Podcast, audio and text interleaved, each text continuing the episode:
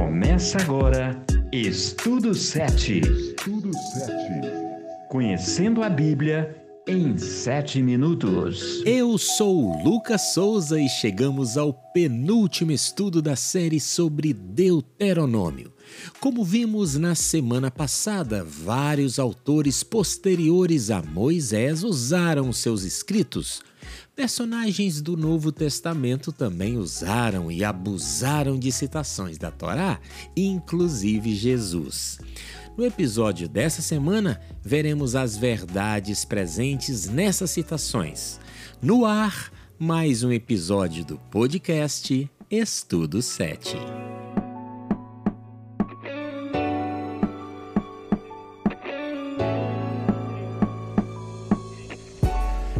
Mateus capítulo 8, lemos aquele episódio em que Satanás faz três tentações contra Cristo.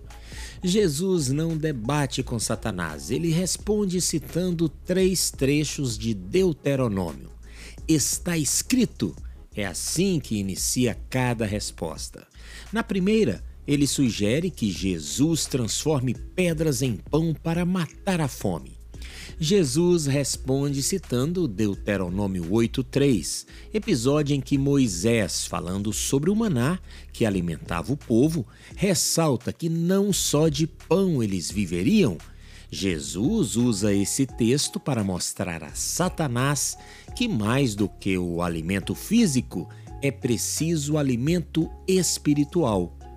Na segunda tentação, no alto do pináculo do templo, o diabo sugere que Jesus se jogue para que os anjos o salvassem. Daí, Jesus cita Deuteronômio 6,16.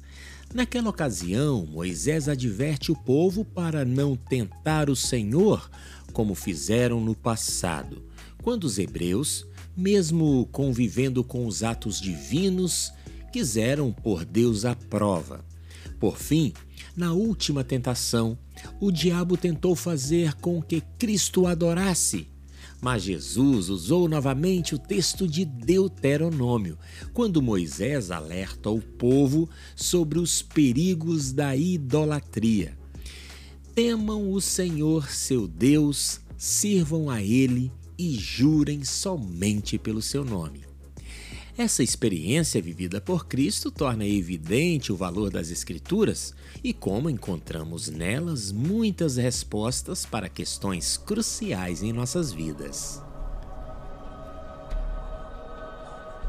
O homem não pode viver apenas de pão, mas de cada palavra que sai da boca de Deus.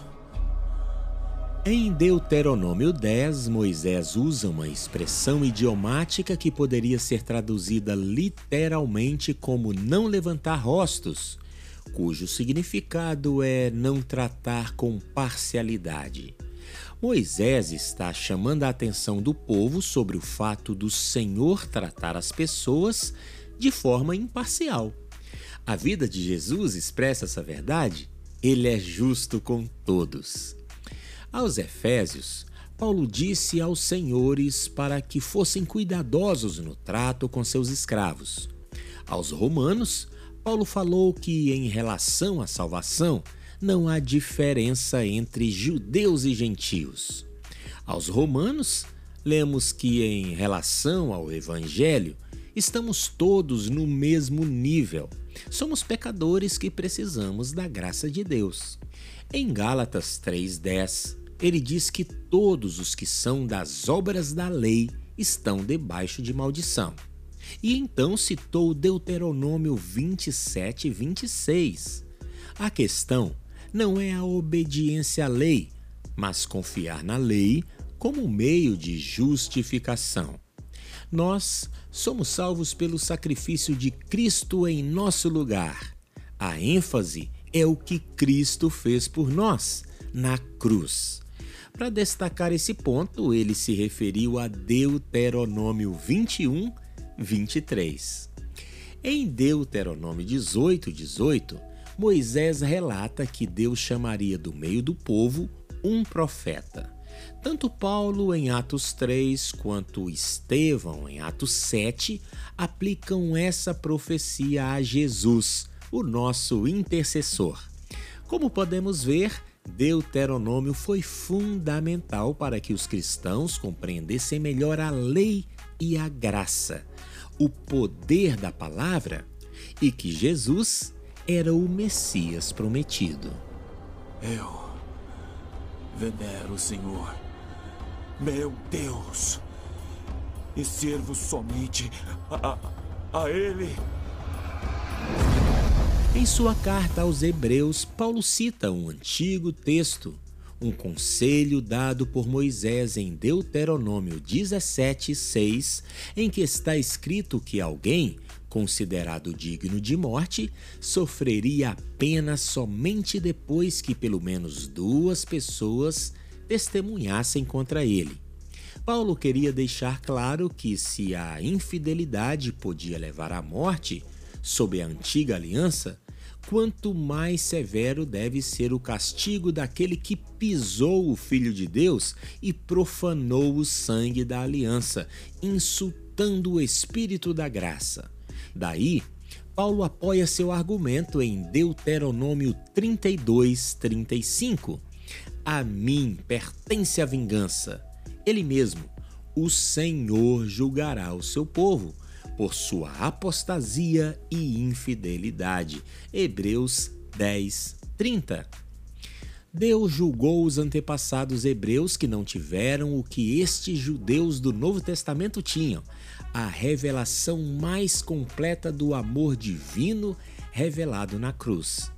A revelação de Jesus ampliou o entendimento. Os livros do Velho Testamento ganharam mais sentido e os autores do Novo Testamento fizeram questão de explicar essa nova luz, a luz da nova aliança, a aliança superior que sempre se fez presente nas promessas do passado.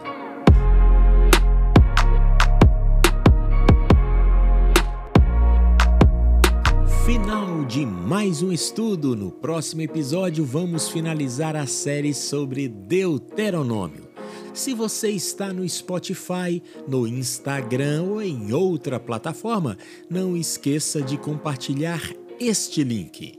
Você ouviu Estudo 7 Conhecendo a Bíblia em 7 minutos. Eu volto na semana que vem. Fiquem todos na paz.